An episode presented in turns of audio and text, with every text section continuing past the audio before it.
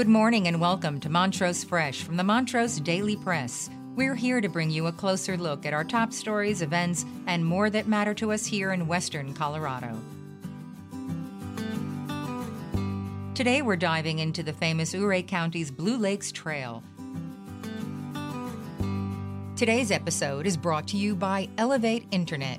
Whether it's for your home or your business, they offer the best speeds at the best price. Right now, if you refer a friend, you can get $25 off. Give them a call for more information at 844 386 8744 or visit them at elevateinternet.com. Now, our feature story.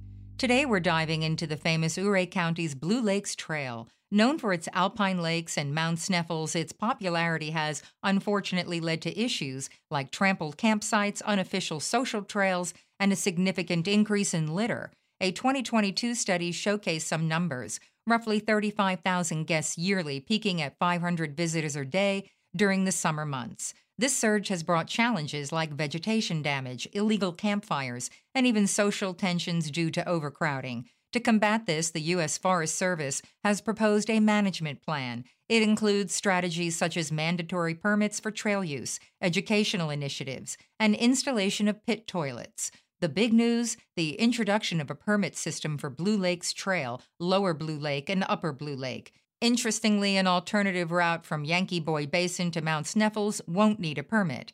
Dana Gardunio, the Ouray District Ranger, mentioned in a press release Our aim is to preserve the experience people seek here. The permit system is crucial for managing and safeguarding this area. Permits might be introduced by 2025 with the goal of controlling the number of visitors and ensuring a quality experience for all.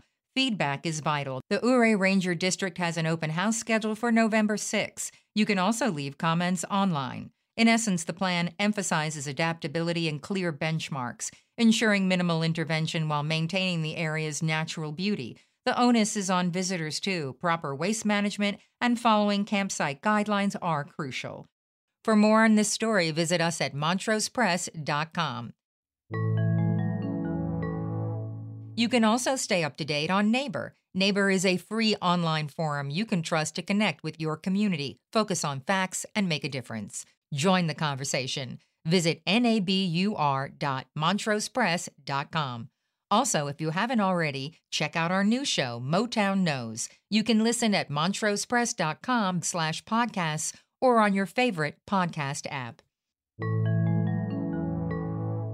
Finally, Montrose County Sheriff Gene Lillard and county commissioners clashed over a budget request that would allow deputies to join the Fire and Police Pension Association. Lillard advocated for the retirement fund, arguing it would aid in recruitment and retention and allow employees to retire earlier with better financial security. He emphasized the demanding nature of law enforcement work and noted that many officers felt their current retirement was inadequate. But commissioners expressed concerns about the multi year fiscal commitment and potential violations of the Taxpayer Bill of Rights. They argued that the FPPA's financial obligations could strain the sheriff's revenue in the future, especially during economic downturns. The meeting grew tense, with accusations of misleading figures and concerns about long term county financial health.